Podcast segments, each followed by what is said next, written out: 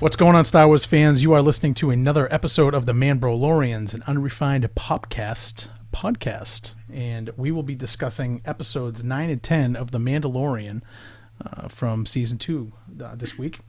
I am joined, as always, by Daniel Leahy, What's up, everybody? Brian Karasik, Greetings, citizens of the Galactic Empire. and we have a special guest, Mr. Brett Pacey. What's going on, guys? Good to be here. Hey, Brett. Where are you from? Plug your podcast real quick. so oh yeah, forget. so um, I host the Skywok podcast. Sky is in sky, walk is in the thing you cook in, spelled W O K. That's my usual shtick, and I'm doing it on your show now. But um, it's nice. yeah, I've known Gerard forever. And I'm uh, sorry. Yeah. Everyone else is too. but we're finally on a finally on a show together, which is really cool. Yes. With for the episode tonight, we like I said, we'll be doing episodes nine.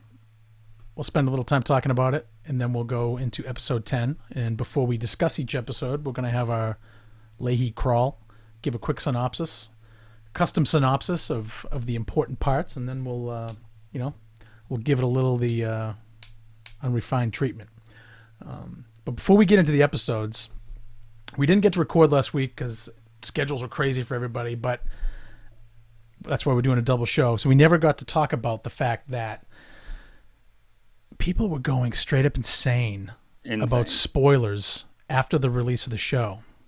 And we'll spend a couple minutes talking about this, but there's something that I thought of. It's when you go into a Star Wars Facebook group, what do you think they're going to be talking about? We're not going to be talking about health tips, you know. So French going into a. Star Wars Facebook group on the day that a new Star Wars product is released and not expecting to be spoiled is completely ignorant. That's like walking into a sports betting place in Vegas on Super Bowl Sunday right after the Super Bowl was played and being pissed that you saw the final score.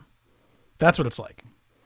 So I see Brett's finger up. Gerard, I feel like I feel like ignorant is too kind a word. Like ignorant is when you don't know any better.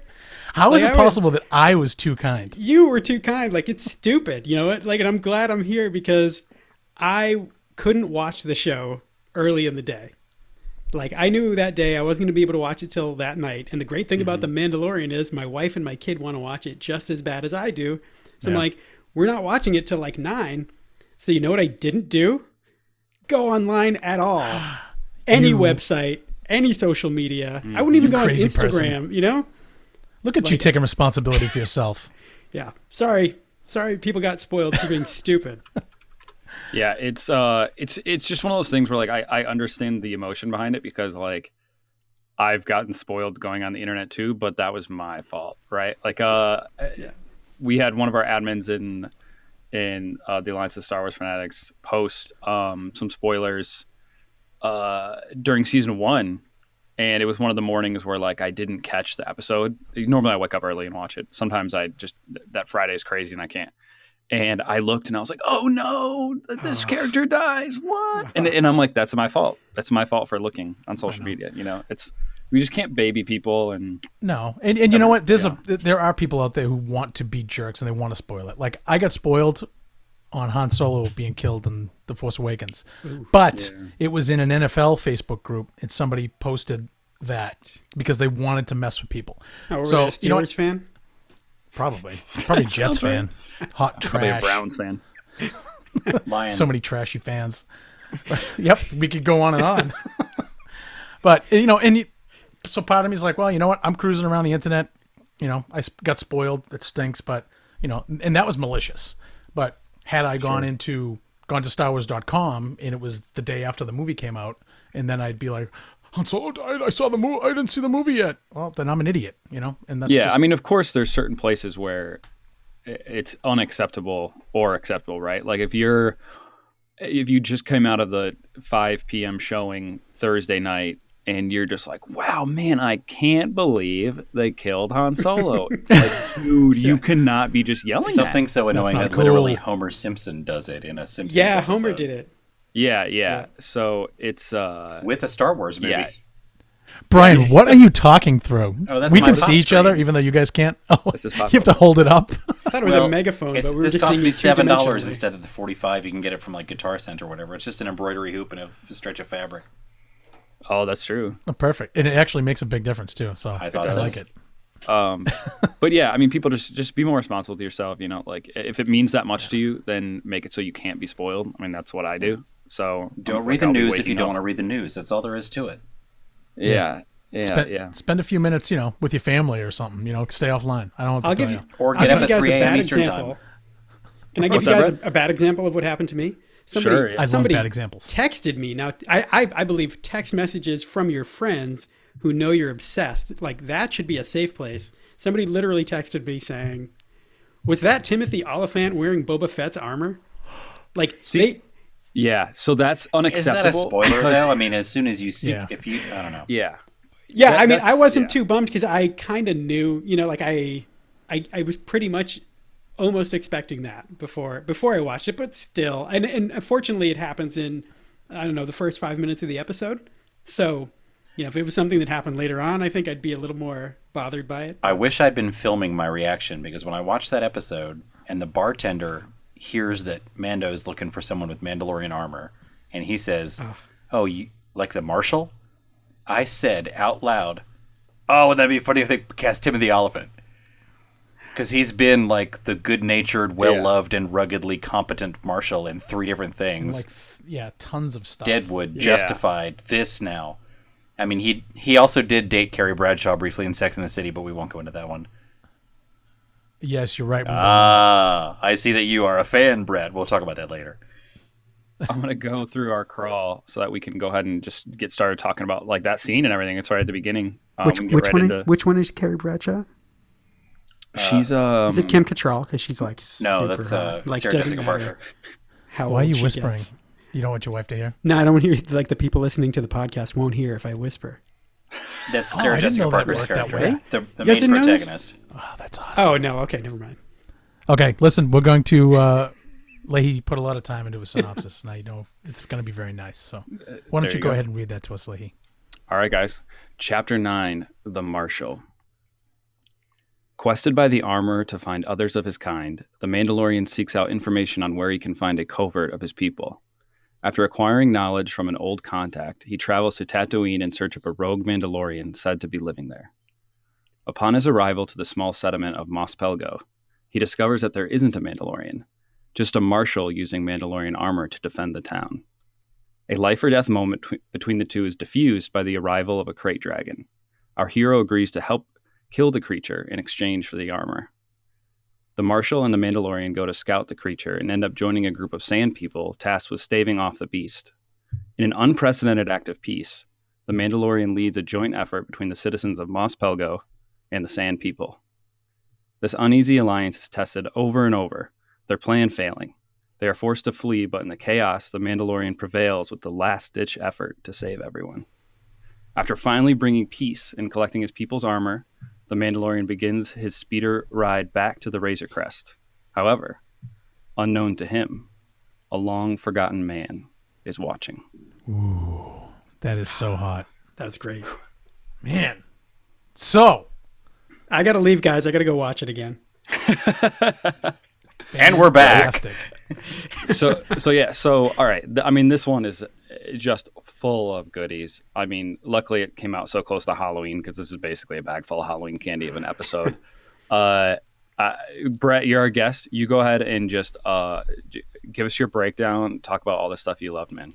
Um, I just loved it to death. Like I, I, I think what's good, and, and maybe something that we'll we'll get into later is, you know, I know you guys have seen people online complaining that these are one-off episodes, or or maybe they're upset that we haven't got into the core storyline and they expected like a dramatic duel with Moff Gideon in episode one wielding force powers. But like, sure I like the fact that two minutes into this episode, you kind of knew, like they let you know right away, like that's not what this is. You know, like this is a one-off thing. This is sort of a, I mean, it's literally monster of the week, right?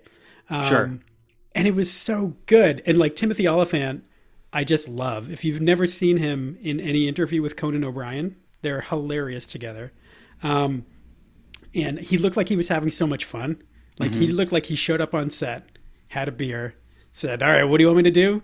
and then just had the time of his life playing the character and getting to wear Boba Fett's armor, which I thought was awesome. And I think the show Even is just so fun, even though it didn't fit him. I which was liked that. also I It looked really like like it, look, that. it would be like you. It would look be like you putting on my armor. He looked Exactly, like he was wearing exactly. someone else's armor. I, I think it's such a nice little touch. It's very Favreau that he would that the armor wouldn't fit him right. A lesser Yes, director would I have had it made to him. right, like, it's not an the accident. The Sisterhood of the Traveling Mandalorian armor, like it doesn't fit everybody. The the dents were the same. There's so many little Easter eggs. Yeah, that was Mm-hmm. that was really cool to see him walk in wearing that. But I just Yeah. I, I thought the the effects were insane. Like I, you know, for the, for an episode for the first episode of a season of a TV show to look better than anything Marvel has ever made, which Yeah. that's how I felt. And like the Krayt Dragon, you know, when when when you realize that they're going to have a Krayt Dragon on the show, I was a little worried like, oh, this thing's going to look stupid.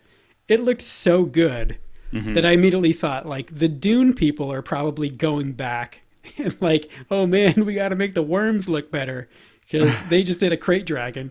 Mm-hmm. So I, I've just always said, when in doubt, add a giant sandworm. It makes everything better. yes, so good. He And actually I has said that multiple Even, times. even in Beetlejuice. so like when you're cooking too, or Beetlejuice. Yeah, sure. I would try it if I had access to a giant sandworm. I'd throw it into the mac and cheese, see what happens. Oh yeah, how eat good does that that uh that krayt dragon Unbelievably, just like no Oh. fat on it. It's just like all So fiber. It's so delicious. Oh, so good.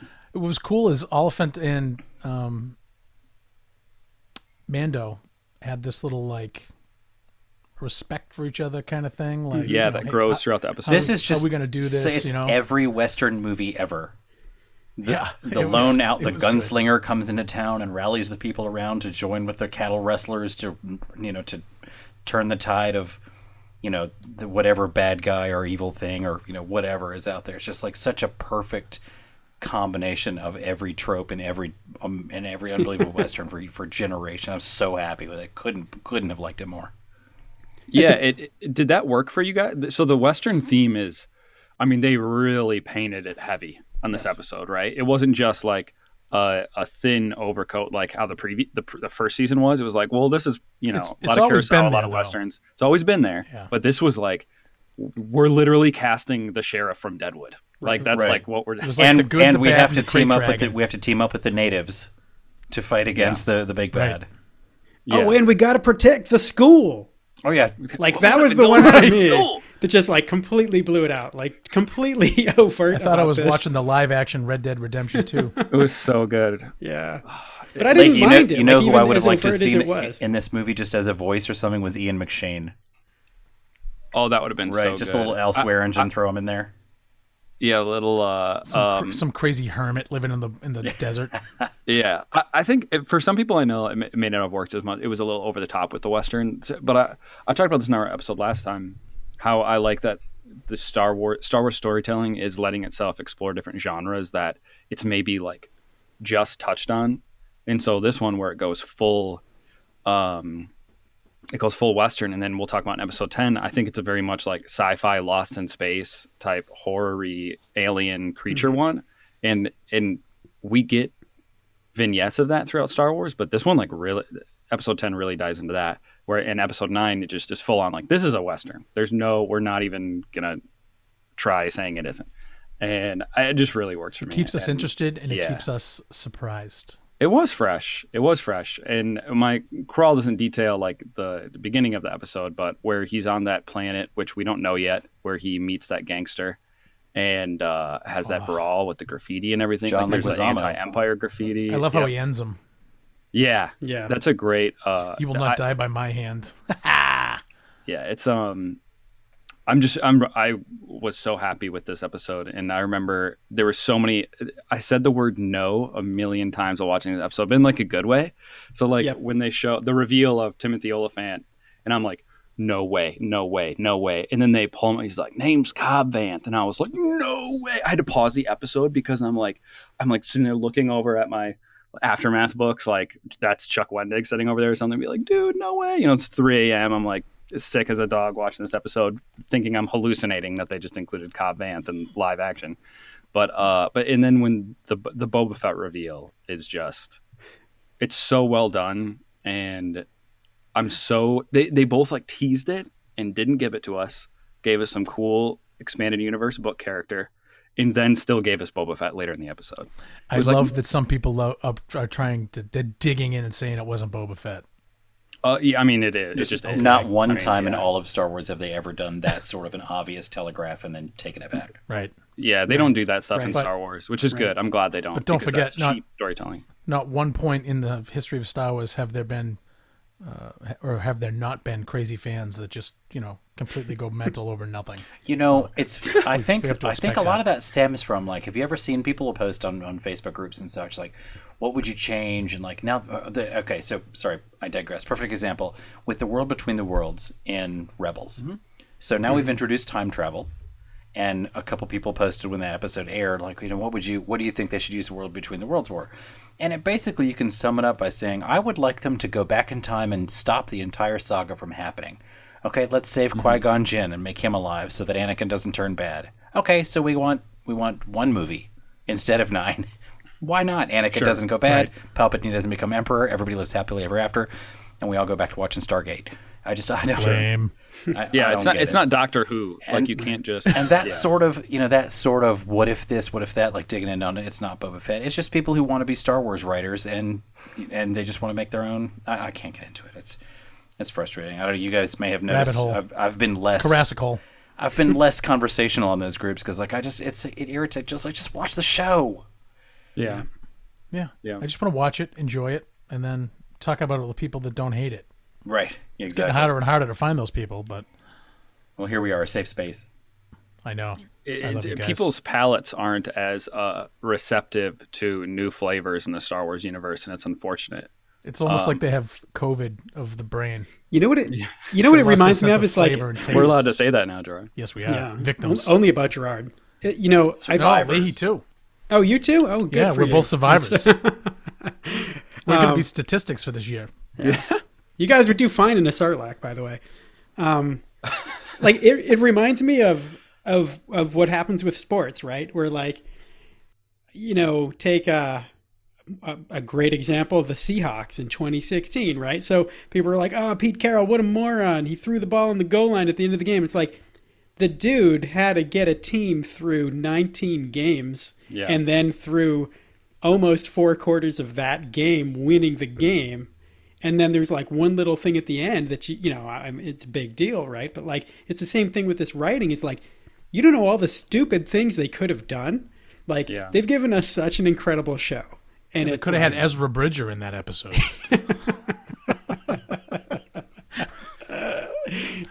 I j- you never know gerard I'd still watch it. you might still get them I yeah, I would love a little. I'd be little okay Ezra. with that.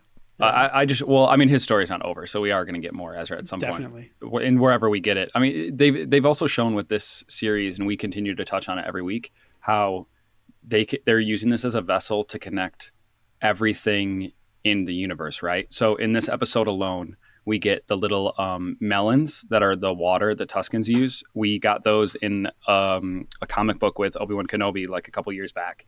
Yep. Um, we get Cobb Vanth from the Aftermath books, which is just an insane win for the book fans. Um, the pearl we're getting we're getting Boba Fett back for all the people who are just like, man, it would have been cool if he just didn't die while like being drunk and getting accidentally hit by Han Solo. It's like, okay, well, you know what, we we fixed that, you know, and we got a cool ending for the guy, hopefully. So you, you're getting all these different uh, genres fitting in. So it wouldn't it wouldn't uh, it wouldn't be weird to me if we get characters from TV shows like other animated shows, and they've already shown that they're not afraid to start mixing up genres and um, and giving fans the candy that they want. And this episode is picture proof of that. Um, I saw somebody having us- a conversation, Leahy, about Yeah, that, about him surviving being in the Sarlacc. sure. And I literally saw people saying with words that it was more reasonable that Darth Maul survived what he survived than Boba Fett surviving falling into a giant Well- sand butthole. Okay, I mean that's to each their own. the guy with the rocket pack surviving is unrealistic Right, yeah. I mean, that's yeah. cool. It, it, it's you're talking sure you about tell the your people number I didn't do one- that. yeah, the the best assassin in the world surviving. Yeah. you know, a, a egregious wound. I mean, it looks like he had a rough time getting out Bounty hunter in the world surviving. You know, falling into. A, The guy a whose Sarlacc. laser blaster was cut in half by a laser sword, surviving a giant pit is unrealistic. Yeah, right. So, so yeah, so uh, something that no one, I guess, has asked for that this episode did give us, because it did give us a lot of things that a, a lot of fans have been asking for for a while. So it was it was really great by them. Um, the way they delved into the culture of the Tusken Raiders. I was asking for that. Um, yeah, yeah. Well, I, you were like, well, why don't you talk about that? Because uh, I, I think it was really great how much they humanized them and how much detail they gave us. So yeah, didn't what know was I your wanted whole take until on we that? saw Brian? it. Yeah. I the Dune parallels continued with the Sand Riders. They this the Tusken Warriors really struck me as a little, little bit of the Fremen when they say, hmm. you know, through the translator, first you steal our water, now you insult us by not drinking it. Yeah, water is going to be a very valuable commodity, and offering some of their moisture to someone else. Do you remember in Dune when Paul Atreides kills one of the Fremen in a duel and he cries? And all the Fremen are like, he gives water to the dead. Like, it's just unfathomable that he would cry over someone. And that, that sort of attention to detail in the culture of the Sand Rider, of the Sand People is just, I keep calling them Sand Riders.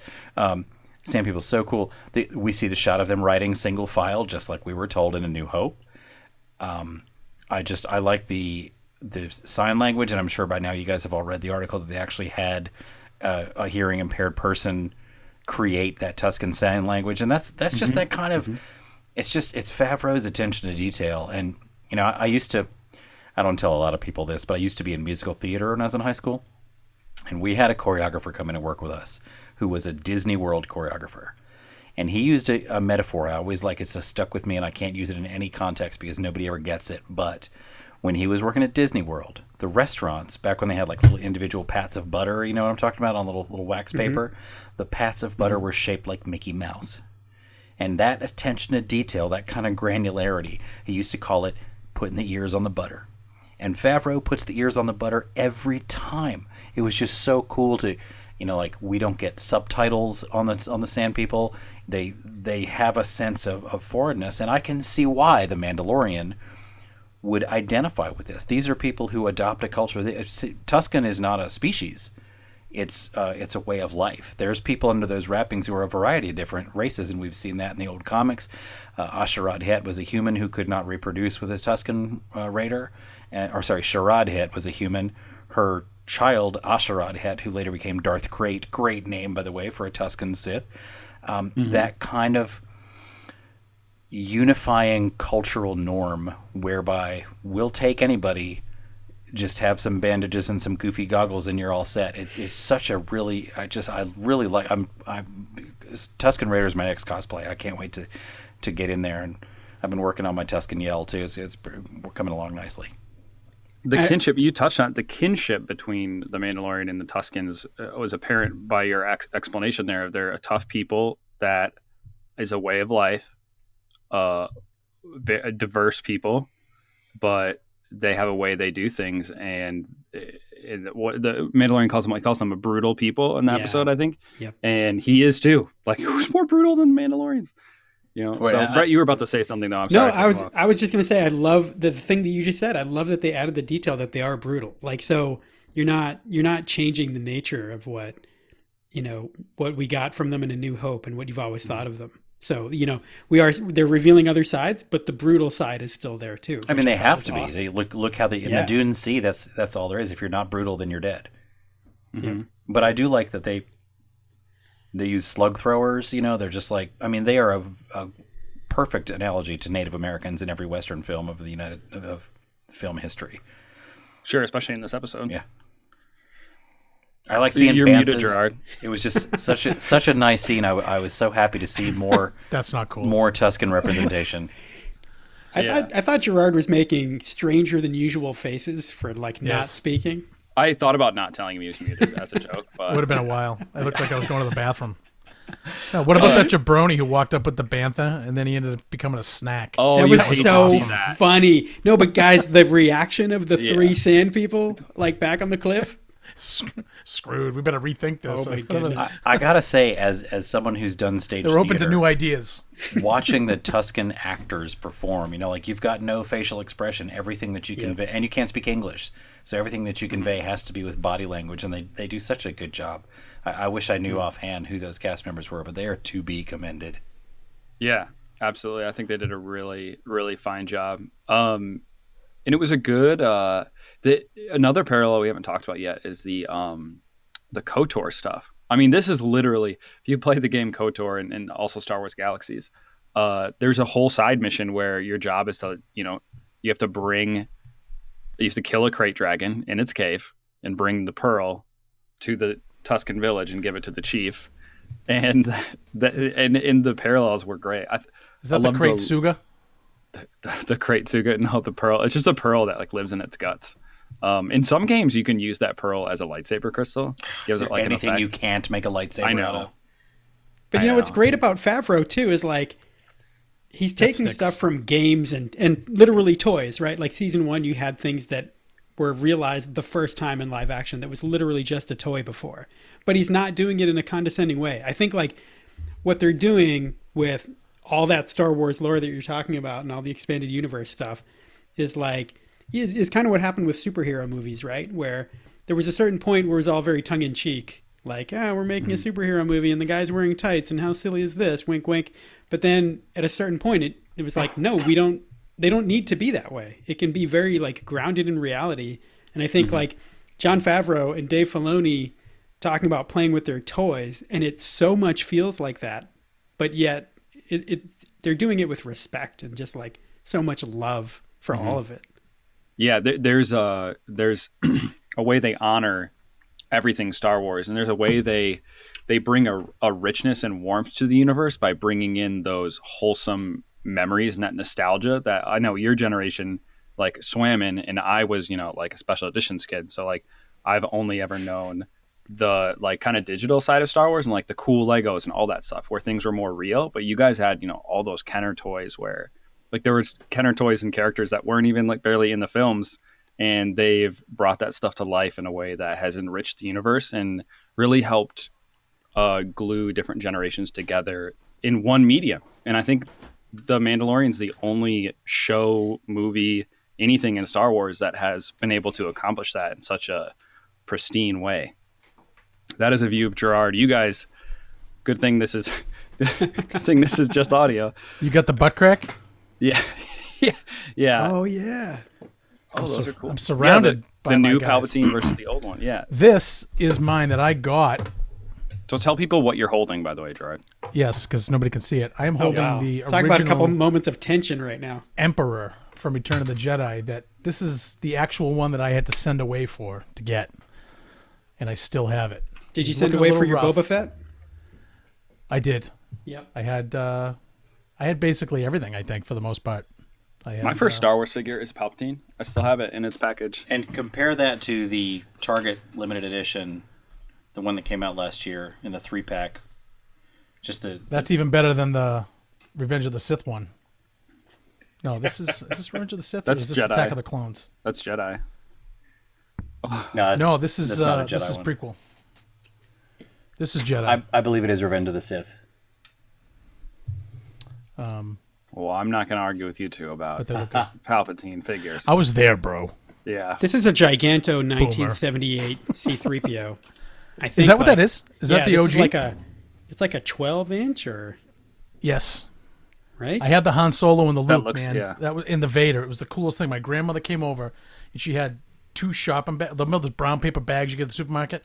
One of them was full of the three big guys, and the other whole bag was just full of Star Wars figures. Ah. I remember that day like it was just. I can't remember what I did 15 minutes ago, but I Yeah. remember that. Gerard, I remember going to CVS and me and my brother, like, we didn't have any money on us, and we would find a figure that we want, which is probably a Weequay from Jabba's palace, Hide and it. we would hide it, yeah, hide it behind something else, and then you come back with your mom. And I think every kid did that, and Every you could always find random still stuff, do and that. like you'd find a Star Wars figure by the socks or with the microwaves. Or, Dude, I I, love think I telling did it this with story. B wing at Toys R Us. My grandmother one year, uh, I guess it would have been 1980. She brought me for Christmas that year. I got a Lobot, And what she said was she didn't know Star Wars. She just knew that I liked it. So she's she said, "Well, we got you a Star Wars man." And uh, he must be the most important one in the movie because he's the only one that was in the store. and even at six, I was A, I'm like, it doesn't work like that. And B, I was, you know, I was a good kid. So I was like, thanks so much. He's my favorite.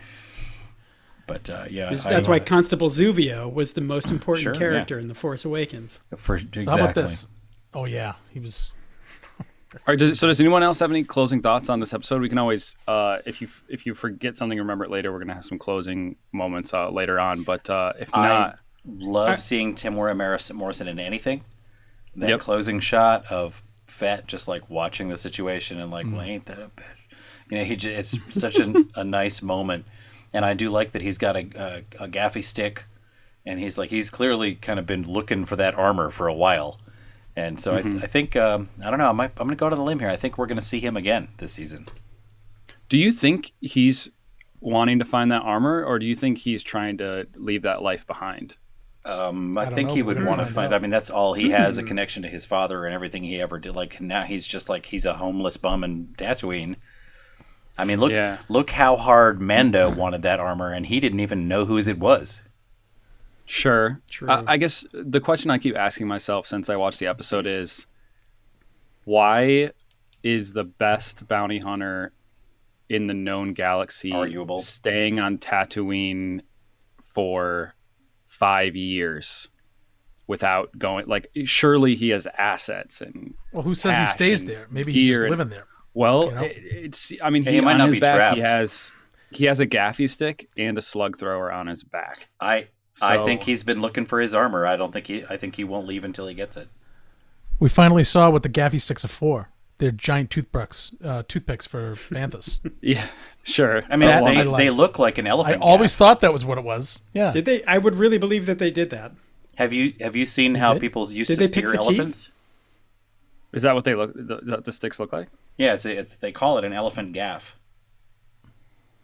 Oh, that's probably exactly what it is then. This Oh is- wow! There's some there's some elephant expert that's like, yeah, guys, duh. you guys are so stupid. Yeah. Brett, what was your favorite part of this episode? Um, well, first, I like. Do you guys agree? Like, I think this was the funniest episode of The Mandalorian. I, I mean, liked it. even it was very including season one, and and I'm saying that as a good thing for sure. Yeah. Yeah. Yeah. Um, favorite part? I don't know. I think I do think the Tusken, the three Tusken Raiders reacting to their friend being eaten was hilarious. Um, I don't know. I think everything. I just love. It's funny, right? Because a lot of people talk about in film or in television, like flashbacks are often denigrated. You know, from a storytelling perspective, like they hold things up, and the flashbacks in this show are so good. You know, going back to uh, chapter seven, the um, the IG Eleven retraining uh, flashback Sure. Sure. was so beautiful and funny and endearing. And then Mm-hmm. and then the flashback of uh, Cobb Vanth, you know, when his bar gets taken over and he tries to run, run away and falls over hilariously, and you know, and then blowing up the dudes that robbed him. I mean, like all of that was great, and, and you And know, he finds an armor and be, finds the armor and becomes a superhero. yeah, and like yeah, that's the thing about Star Wars is like traditional storytelling. Like it doesn't matter if that doesn't work for people in a lot of other things. Like in Star Wars, it's great, and you know maybe it's because we're all so steeped in it our whole lives that you know. But I, I was just eating that up, and when I when I wanted to go back and watch the episode the second time, all I could think of was like, I want to see that flashback again. I want to see him get the armor again. I want to see him blow dudes up with the rocket again. But, it uh, really honored uh, the flashbacks. Really honor the mythic nature of Star Wars. Yeah. And that that realm of storytelling. Yep. I liked it. It was a good episode. Great episode, dude. I think we need to Yes. invoke our chapter 10 Lehinopsis. Yeah. All right. This one's a little bit shorter synopsis, and hopefully we'll get really into the weeds of this episode. Um, but here we go. Chapter 10 The Passenger. The Mandalorian returns to Mos, Eis- Mos Eisley with no more leads on the whereabouts of his people. He finds Peli, owner of the hangar where the Razor Crest is parked, playing sabacc at the cantina. By the Force, the person she is playing with has information on Mandalorians that he will give if the Mandalorian covers his bet. Peli wins with an idiot's array and collects her reward. Keeping the bargain, the Mandalorian is introduced to a female of an amphibious species that needs to travel to reunite with her husband so they can have a family with her last set of eggs. During the journey, they are pursued by the New Republic to the surface of an icy planet where they then crash. After an intense battle with the local fauna and a rescue by New Republic troops, the Mandalorian strikes a deal with them so that they will let him go. Barely still flyable, the Razor Crest limps its way to the sky to continue their journey. All right. So this one was an interesting one for me. Uh it it definitely slowed things down a lot. It brought the universe um it it I like episodes that expand like there's something new but they ground you in something familiar and this episode does it a lot. We just talked about the different genres Star Wars goes into. Um and this one definitely felt like aliens meets lost in space meets a few other things uh, meets uh, a drunk uncle eating all the deviled eggs at a Thanksgiving dinner. It had a lot of moments to it. So, Brett, I'll start with you again. Um, what was your what was your impression of it, and what were some things you really enjoyed about the episode?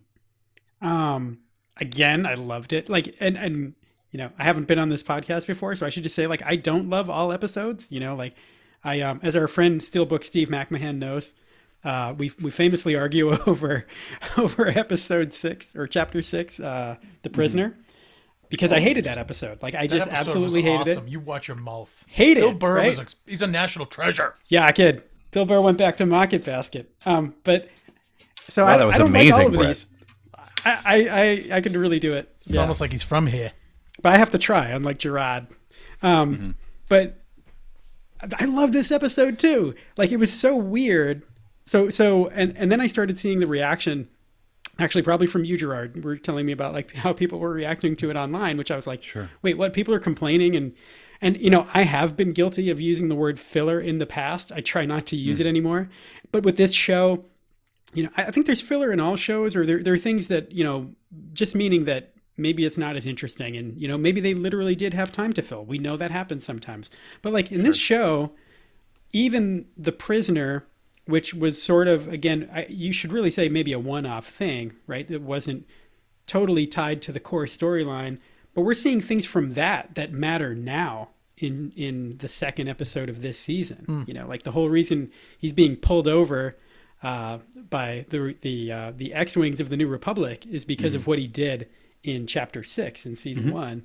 Um, but I thought the episode was so weird. And he's alive because he was an honorable guy. Exactly right. prisoner. That's that's how it lands at the end of the show, you, can't, right? you can't give the MacGuffin away in every episode. You know? Right. Sure. Yeah. But I, I thought this episode was incredible. I think the chase was one of the most ridiculously incredible chase scenes I've ever seen in anything. Uh, when they're chasing him through the clouds and chasing him through, you know, this ice planet, I think the effects were just it's nuts because Dave Filoni talked about, you know, before this season came out, he was like, you know, we're trying to do something, we're trying to make it bigger and better than the first season, but we're doing it with a TV budget, blah blah blah.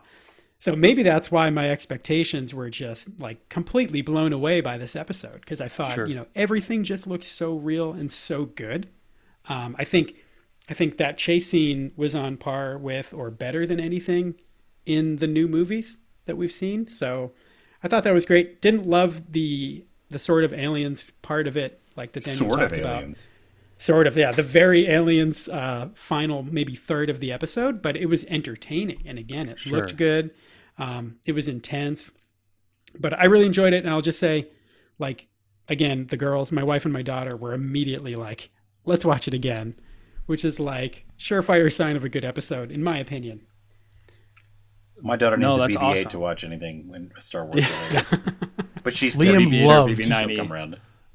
Liam Yeah. loved watching the What was it- eat the eggs. Well, what was it about Oh. the that last third Brett that like uh, you didn't say you didn't like it, but that kind of like bothered you? Because I know for me, spike creepy spidery things, dude. It, it, it just because they're not even just spider. Like the scene in Harry Potter two, episode two. People, the fact that I don't know what it's called, people are gonna eat me alive. But like, uh, where they go into the spider It's cave Aragog. and the spider, Aragog. Dude, I can't even watch that scene. Yeah. That's a It's Harry not Potter even. joke. It's a Sorry, non-starter. I, I, that's my go to the bathroom, go grab a drink from the fridge, come back. Hopefully, Harry and Ron are flying away in the car at this point again, because I, in that scene in the caves, um, with this new spidery creature that they haven't given a name to yet, it's don't like a it. Krykna. Krykna from the Rebels episode. Apparently, they're different their biology is slightly different, and they wanted to create a new creature based off that Ralph McQuarrie Yep. uh, art. So their new creature, we don't know what their name is yet, but they were so they're just so creepy. Like I can't even.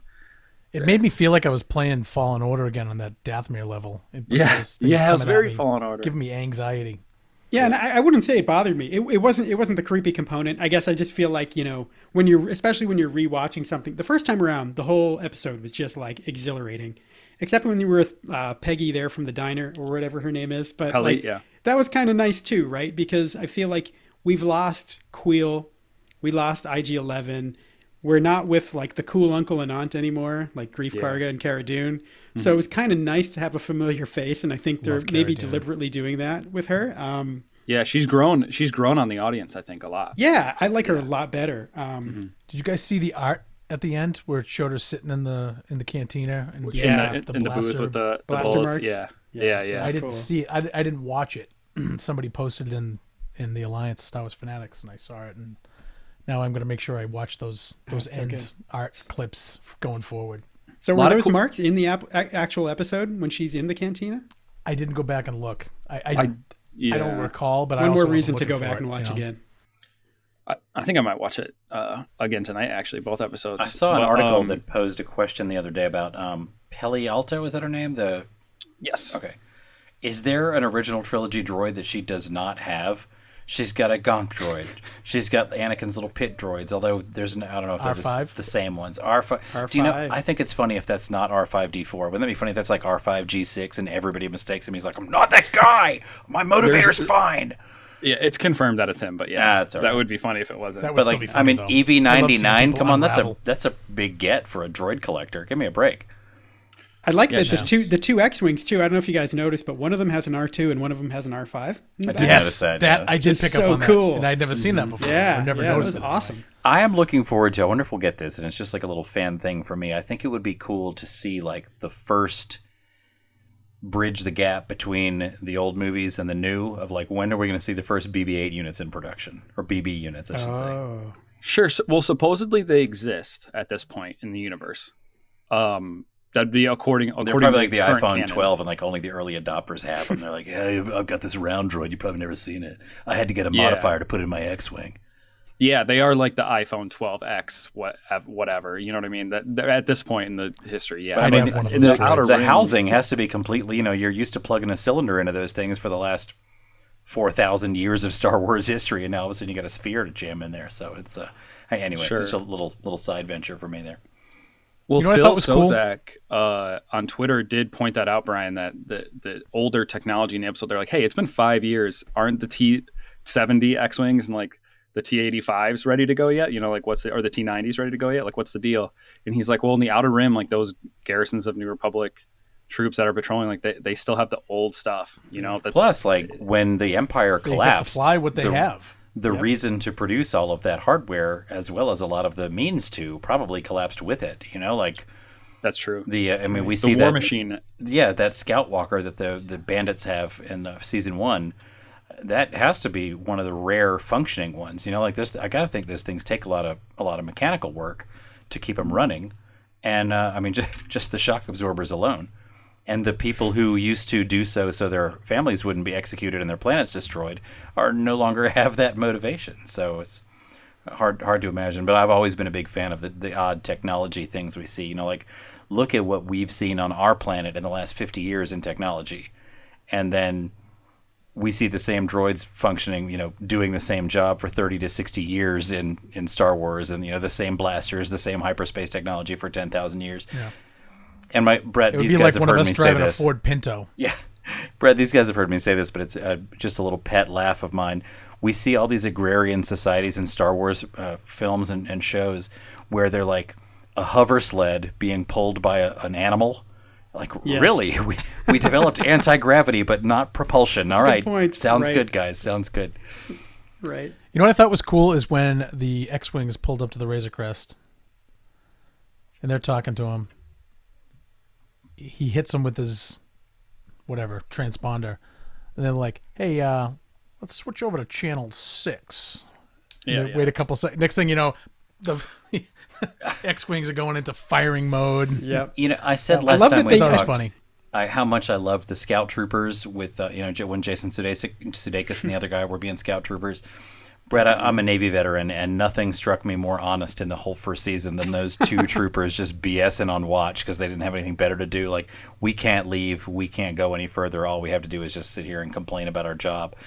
That's every every military member in the in the world has had that exact moment, and this struck me as very much like that. You know, the two the two pilots on patrol overtaking a you know an unknown entity who then becomes an adversary based on new information.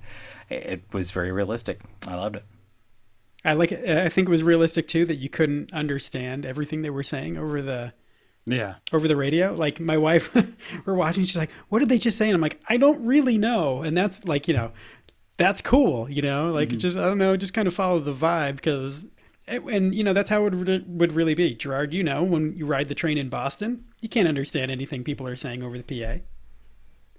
No, Context clues. they sound like Yeah. the adults in the Charlie Brown cartoons. Coming up on Bedford, well, Wellington Station, That's really the, the, sorry.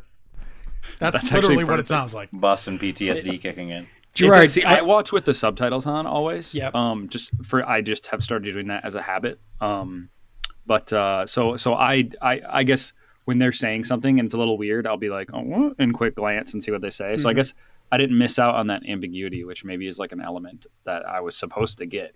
Yeah, we, And we I usually we do we do subtitles on our second viewing. This is crazy, Sure. like the routine that we have in place. But yeah, well, you have to be careful because the subtitles aren't like perfectly canon synced. right for dialogue. Oh, okay. Yeah.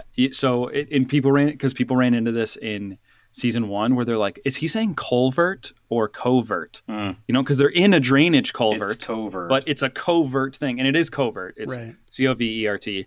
But the subtitles they had to go in and fix them because it kept saying culvert, and and then it switched to covert later in the season, and and so like you can get weird stuff like that in the subtitles as well. I so thought you they have were to be Yeah, saying and when they- Yeah. yeah, yeah. When when when uh, when the first season launched, when Disney Plus launched, Sure. we we started with the subtitles on, and they were super off. Like they were Yeah. a little bit out of sync at times, and so we shut it off because sometimes it's like giving away what's happening two or three seconds from now, which you don't Mm-hmm. even want to know yet. Yeah, that's not cool. I think they've got that worked out now. Sure. So, uh, what was your guys' favorite out of? We got a lot of creatures this episode. We got Do- Doctor Mandible, Yeah. which is just such like an original trilogy cantina name It for so a creature. is. Yep. I hope they just Walrus keep it Man. like that. yeah, yeah. That's in the subtitles, right? So I think that really is the name. M- m- I- We'll see. I mean, of course, I'm sure I that thought she do said like it. Doesn't she say the say it? I'm sure there'll be a figure. I, gotta think she says the- some things that are kind of jokes, you know? Yeah. where- Yeah, it's hard to tell with you know with Amy Sedaris' delivery. You never know. right. You never know. Um, uh, there's the amphibious lady, the frog lady, as Can- she's called. Can I gecko? I really think she's much closer to a gecko. Yeah, she looks like a gecko. She hops like a frog, man. I don't know. Do we know if she's the same creature? So somebody posted a picture of um Kermit the Frog. yeah, no, we Yeah, know same that's species. true. There's some sexual. We know the dimorphism Geico there. thing is there. Um but no, the creature, I don't know if you guys remember from the special edition in the 90s. There was Mm-hmm. a creature in the cantina for no reason, you know, that they replaced an old creature with a CG one that's like a like a reversible alien because I think if they turned it one way it was one creature and if they turned The it the two other way faces. Yeah. And and the one side has a very similar looking lizard face. And I don't know, I thought somebody on, online implied that maybe that was the same species, but I don't know. Wouldn't be as, as frog lady? As Frog Lady. Yeah. Um, That would be very I'm on brand on for the show. Wikipedia. Right? What's your uh, what are your feelings, Brett, on uh, the child lady? eating those eggs? Oh, well, I mean, first of all, I think it was a very COVID appropriate episode because we're all running out of eggs. Um, but the Some child eating have the eggs, chickens. I was mi- I was only mild, mildly disturbed, not offended. Like uh, maybe we don't want to get into that, but uh, I thought it was I thought it Very was high funny. level. I, I really thought he was going to spit the first one up. Like Mando is a really like Mando is also like a classic COVID dad who's just like I'm not even going to tell you to spit that out. Like I don't even care that much. Just please don't eat another one. And then when you do, I'm still not going to do anything. I was Yeah. really Like, why don't expecting you just the lock- mother lock to the case react up? negatively. I mean, she's got to know how many are in the case. Like when they show up and there's two left, thinking. she's gonna be like, um, I feel. I don't know, Brian. You have one kid. Once you have more than two, you, it's just like you know what? That's true. They're either there or they're not. That- You Like know what I mean? meh, good that was enough. this was perfectly timed for me. My daughter's going to be three in January, and we are well into the what's in your mouth. Take that out of your mouth. How did you get that? I in don't your miss mouth? that. no, I don't miss two to like five.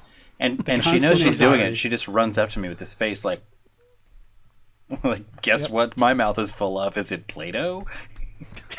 is it foam Play-Doh. blocks? Is it actually praise God food? Who knows?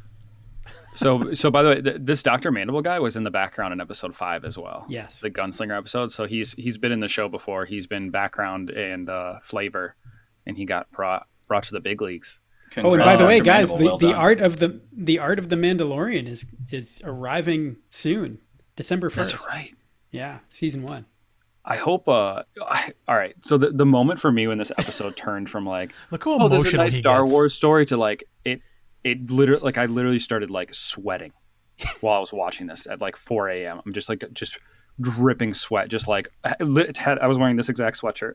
I was watching through like these whole the hockey laces here in my sweatshirt, and when he when he like busts open the egg, I'm like, oh cool, like a little egg. Like of course he's gonna keep eating eggs this episode and They he's look gonna screw delicious, something frankly. up Right. and he pulled and i'm like oh because i knew so the star wars fan of me is like oh that's the spider dudes from rebels like i thought it was going to be the same thing right obviously they're different but same concept um and when he just crunches it down i'm just like oh dude is this going to be some aliens thing where it like they got to get it out of him and he's sick or something and like the frog lady is going to be like some medic that like saves him or something i was like oh, this is what we're doing She was chilling Glad in the hot tub. that. She's not messing Yeah. around with I know. spider She's eggs. literally chilling in like hot baths With her what- what are you doing It was How awesome. weird was that?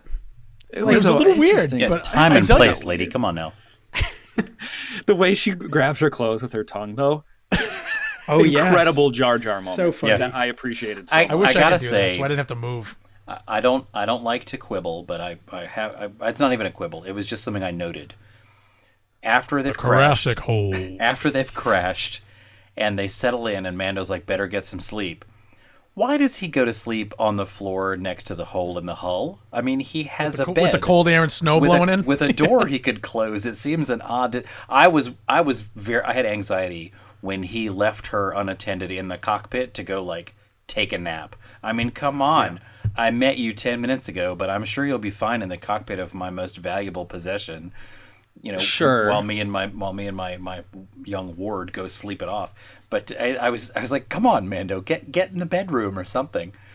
sure, But the, but that uh, he's he's sitting by the door though to be like the last line of defense if anything like comes in. presumably. hadn't thought of that. I'm on board. Sounds good. But look, we I know he's did- not a good caretaker. You know, like he, he left Baby present a Yoda. reasonable, dis, you know, a reasonable explanation? Brian Well, accepted of course he does spend the first ten minutes of the episode walking across the Tatooine desert for a full day with all his gear I thought it was and an entire brisket of crate. There's got to be some kind of crazy climate control inside that Beskar armor. Is all I all I can Mm-hmm. think of. he's he's an absolute. Uh, there's got to be some like you know how Vader has like the the nutrition like that, like he can he can get water and stuff. Hey like, Vader, how do you go to the intravenously bathroom in that suit? I just Yeah. did. Yeah, yeah. uh, there, there- maybe there's something like that too, or Mandalorians are just the absolute toughest. It, think there's it might got to be be a manual showing the inside of a Mandalorian helmet, at least in work or something like. There's Uh, give me yeah. yeah, Leland Chee. Where's that creative cross sections book? Will it be that in the new Black Series helmet? and I, I hate That was to announced on I Mando to- Monday. Yeah, It looks so good. the same day they shut down the Razor Crest funding. You know, like now that you've already obligated your three hundred and fifty dollars for this, surprise! Here's something else to buy. Man, Um, all right. Does anyone? Yeah, we're we're uh, we're at about 20 minutes here. Um, does anyone have anything else from this episode uh, that they wanted to quick talk about, bring up, and then uh, we'll go into our next segment. I just wanted to say that if you are ever in a remote location and you enter a giant cavern full of ovals, probably probably just just back out of there slowly. just Don't don't, eat one of them, Nope. or I mean, it's- eat all of them. It's it's so common it's a trope any. now. The egg chamber where all of these things have been gestating until this moment. You're like, "Well, I'm just going to lay these eggs here and they'll be untouched for thousands of years until one prey animal enters the room and then soup's on. That Mando's was gonna work interesting. in his timing. I got to work on my timing. No, Mando. Mando. Oh, I well, gonna say, I- I was like, that's what's wrong with that's that? not to say I think that is implausible. I think those eggs are just literally waiting for a food source to, to trigger the hatching cycle. That's what. Yeah, That's that's, what I think as well. Um, Th- that life good. that life cycle only makes sense that way. You know, like some an, an animal that big is not likely to have gotten that big without a, an effective biology. Yes, of course. Um, by the way, this planet, I forgot to mention this before, and it wasn't clear in the review. It's the same planet that we meet the Mandalorian on. So, uh, remember that first shot where he gets, um, he goes into the bar? Stay off the ice. Oh, Yeah, stay off the ice. This is the same planet, apparently. Really? Yeah. Interesting fact. I like um, which is yeah, which is interesting to me. Um, that that wasn't made clear, I guess. Um, but oh well. Well, you just made it clear. yeah. Thank you. so So all he had to do was like go outside and blow a flute. That whole time. well, I mean, maybe that's why the Mandalorian was because the all right. So there was a, a a taste I got online of like, man, why is the Mandalorian like so chill and tired this whole Right. time? Why does he kind of like not? Why is he not in a rush? And it's like, well, oh, he knows that Maldo Maldo Kreis, which is the name of the, the planet, is like he knows there's outposts there. And maybe he's just like, oh, like, you know, we'll just chill for a little bit. Let me get my energy back. And then we'll figure out something tomorrow Right. you know so like so that that makes sense that he had that um that relaxed uh sense of urgency about it but i feel like they could have done a little bit better job of making that clear Yeah.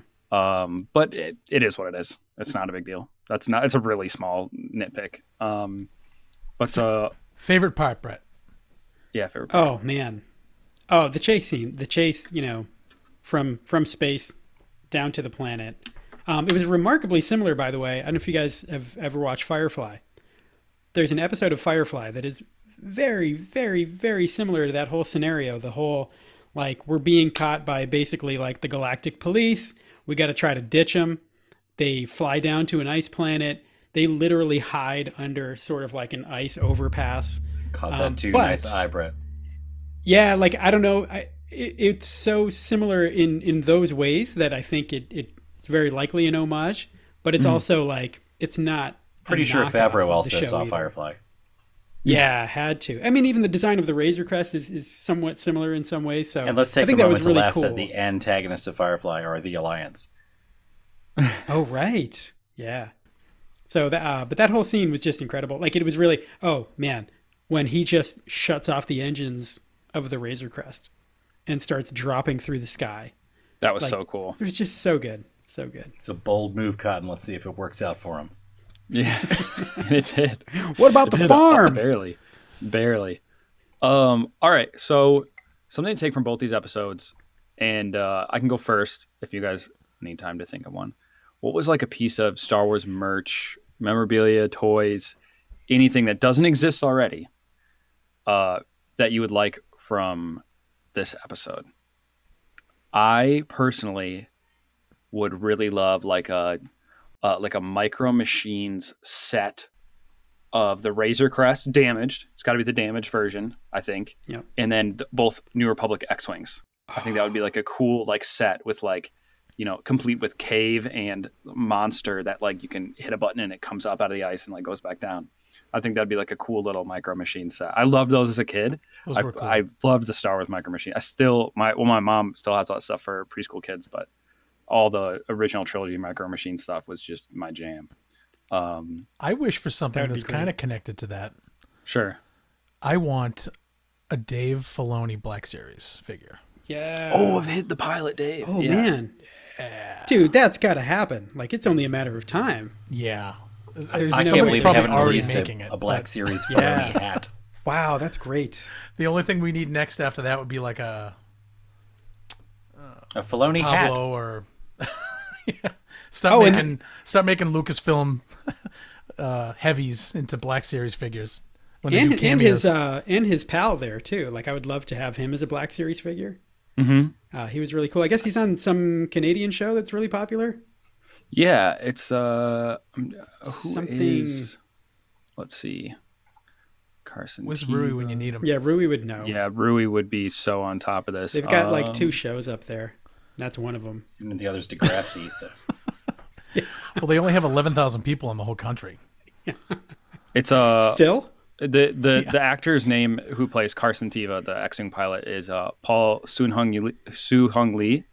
And he's a Korean Canadian actor known for Kim's Convenience. Kim's which I guess is like Convenience, a, yeah, that's a- a he's also huge in the 501st. He's that's probably his his 501st costume he's wearing. He's an X-wing pilot and an Imperial Oh. officer. his Yeah, helmet is fantastic. His Oh, helmet yeah. He is probably so made it good. They released, himself. like- yeah, maybe. He brought his own gear. You're like, "Oh, we didn't hire this guy. He just showed up. He already knew how to fly the ship. He's so good. He was so good. What about you two? What about Brett and Brian? Go, Brett. Brian, you guys have been letting me go first the whole time. You should go. I, I'd like I to- have one. I have I'd one. like to see a krayt dragon Oh, in, in any Oh, yeah. any like two scale to something. The three seven five, the six inch, whatever. I, I mean, Not real scale. Six foot krayt dragon plush, complete with per, uh, I- yeah, uh, I'd- zip, I'd- zip in pearl. It'll I be would- a I Hasbro would- Pulse project. It'll be eighteen thousand dollars, and Yeah. they'll sell out of them in forty six. I mean, if I- I'd have to look at the scale, but like, you know, like if a six inch figure to scale with a six inch figure, it would have to be like five feet long. I, I think more. I Yeah, was to thinking scale. twenty. Is that to scale? I hope it would have like the toxic. I hope it would have like uh, you remember the old uh, '90s Teenage Mutant Ninja Turtle slime they used to sell. yeah. So you have that as like the, to- Oh, the I toxic. can still smell it. Um, his, his uh, acid reflux. You know. that was a really scary thing. Like, Yeah. you're like, oh, cool, he can chomp us and hit us, whatever. It's like, no, I'm just All of going a to sudden, throw he's up on Godzilla. you. You know, Green dragon? I climbing out of the but top of the mountain and I'm a D and D guy. very very King of Monsters, which was a terrible movie in my opinion. If you guys saw that. No, Brett, don't Hate go it. there. We have to. No, no, no. Are you talking about Godzilla, King of the Monsters, 2019 film? Yes. Yeah. Are you serious, dude? I never Oh, saw we, it. No, we need to. No, no, no, no. no. Oh, I Let's do, a group, it. let's do a group watch, like a net- uh, Mystery Yeah, Science Theater. I love Godzilla so yeah, I know. Oh, that'd be great. I love that movie. I do so too. much. I just I, uh, We can't even get into this, Brett. We can't even do. We can't even broach this. I can say a nice thing about it. The music for uh, who who's the flying one that did what the Krayt Dragon did? Um, oh, Rodan? Rodan. Rodan. Yeah, Yeah. the music for that scene is incredible. Uh, the composer is a guy named Bear something. Like that's literally his first Bear name. McCreary. yeah, he's also yeah. composing the uh, Godzilla versus King Kong, and he's working on something else actually. That's like a different universe. what is your toy, Brett? And Oh, my toy is go. Black Series Cobb Vanth with Pod Speeder. yes. Yep. I was just like, For sure, I really Peter. expected, you know, this Mando Mondays thing they're doing for like Mando merch, and it's like episode specific. So I don't know if you guys saw they have like a Baby Yoda pop vinyl with his pickled eggs. already. Like, I'm like not just- kidding. They yeah, dropped already have yesterday. Right. Yeah. so I really expected, you know, the the Monday after the first episode, I was like, we're definitely getting Cobb Vanth. And maybe as a bonus, we'll get the speeder too. And it didn't happen yet. Clearly, like one engine of Anakin's pod racer, right? Are we in agreement on that? Oh yeah, that's not even a yeah. Yeah, it's I don't know got how same. I don't know how common a brand the speeder that is, but I feel like it felt like he built it himself, so it seems like pretty. It looked just like it. yeah. That's pretty awesome. It's so cool. What's your So toy, good. Brian? Oh, the uh, the said krayt dragon. Yeah, Oh, the krayt you already dragon. said it. I Yeah. got to start listening to what you guys say. Yeah, that would COVID be nice. brain. That's a real thing, you. man. I know it is. No joke. It's a I'm real having thing. some serious troubles, Yeah. Yeah. more than usual. but That's why it's so good. hard to tell with you. I know. Ah, well, this is a good episode. Brett, thank you so much for joining us. Yeah, man, great It having awesome, you. man. Thank you Yeah, guys I'm for embarrassed to me. say This that I was not subscribed to this before we met, Brett. But I'm- I'm a Skywok listener now, so I'm going to download one for. Uh, for Oh, hey, tomorrow check it out. Yeah. We've talked about you guys before and uh, definitely talk about this episode too and Mm-hmm. tell people to check this one out too. Good segue. Drop your podcast again for anybody that wasn't paying attention the first time around. Oh, you want me to do it the official way? Yes, the Skywok, the Skywok, sky is in sky, walk is in the thing you cook in, Spell W O K. Subscribe on Apple Podcasts and leave us a review. All right. Won't do the whole thing. That is uh, Brett's elevator speech. I love it. Yeah. Do uh, Brian? Do you have anything you want to close with? Closing thoughts, my my pal, my buddy. Uh, no, I'm going to stick with my "don't walk into caverns full of eggs" thing. If you ever ever have the opportunity, just bear that in mind.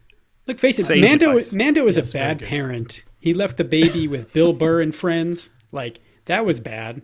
I But mean, the baby keeps saving his life, so like, eh, does he really need? he's to like probably this like guy this- can take care of himself. this thing can kind of take care of himself, but Have Yeah. you seen the shot of there's a, a picture going around of Pedro Pascal doing his lines, and he's holding a pillow, like Yes. while he's Yeah. doing voice work. I think that's that's Yeah. Pascal for you.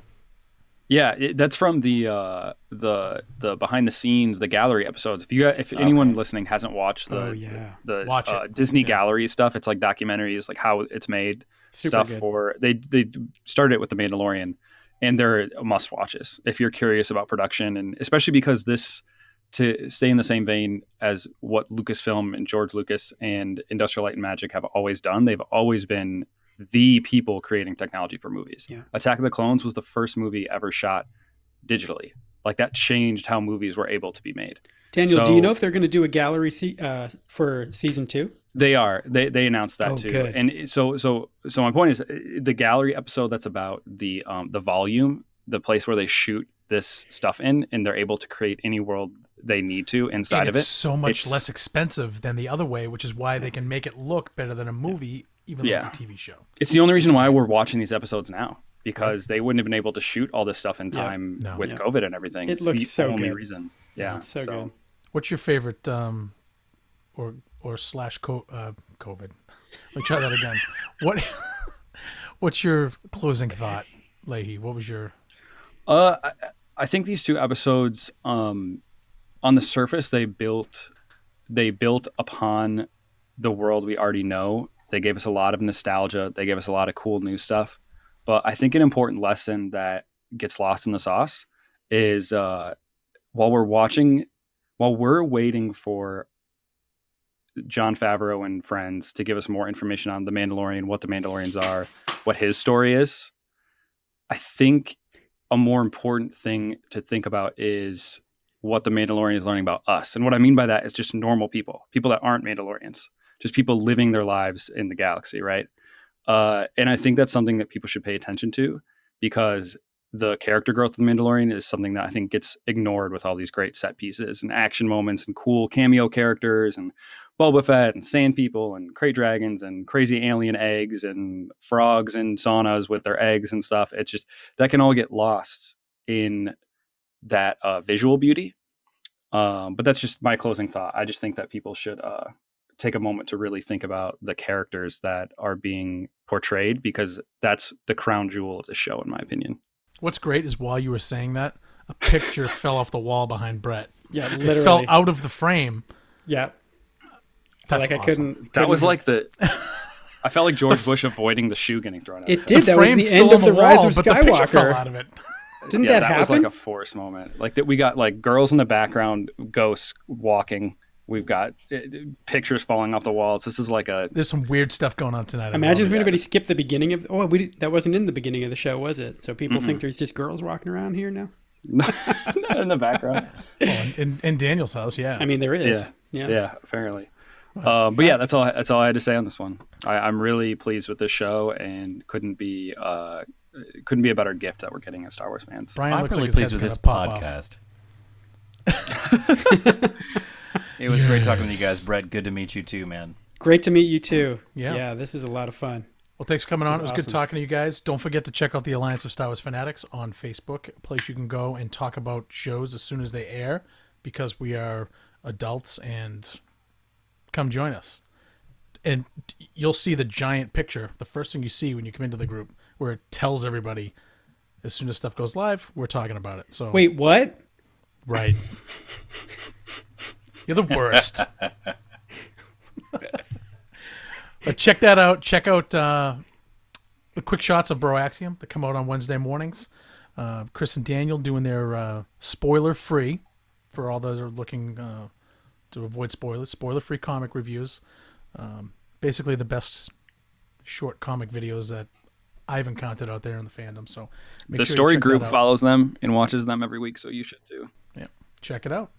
Um, if you want to follow me at Twitter, I'm at Gerard Bear. Um, all of our Twitter stuff will be in the uh, show notes anyway. But um, if you want to hit your Twitters real quick, guys, and Uh, you can find me at Leahy Gaga on Twitter, spelled just like it sounds. And I talk about Star Wars, Overwatch, really insane opinions about the Chicago Bears front office, you know, all that kind of. and you make fun of me. Yeah, yeah. Go, tracking Gerard on his Twitter and just replying at him and trying to undercut any points he's trying to make Yep. with people on there. That's you know that's a hobby of mine as well. Daniel the Contrarian Leahy. Brett. Uh, I'm at Brett underscore Paci. Gerard, that's the Italian pronunciation. P A C I.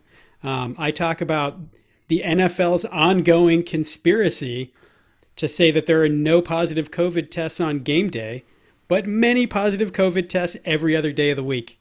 And no one's picking up on this pattern. That's so shady. Like, what? Dude, the Steelers had positive tests last week. They got Yeah. positive tests today, but not But they're on worried Sunday. about they're worried about the pressure in footballs. Oh my gosh. Come on. Oh yeah. Brian. And I am not really on Twitter that much, but I do post on the Sith Library and Archives, a curated Facebook page containing all the Sith art discussion and conversation that you might want. And we do not discuss the sports ball because I prefer to follow the manual for being a Star Wars nerd instead of deviating into these strange and arcane rituals like these three. Nerd. The Sith Library and Archives. Come see me. I post as Darth Corosis. Thank you guys. It was great talking to you, and I am looking forward to talking about chapter 11 next week. So until then, may the force be with all of you, and thanks for checking it out.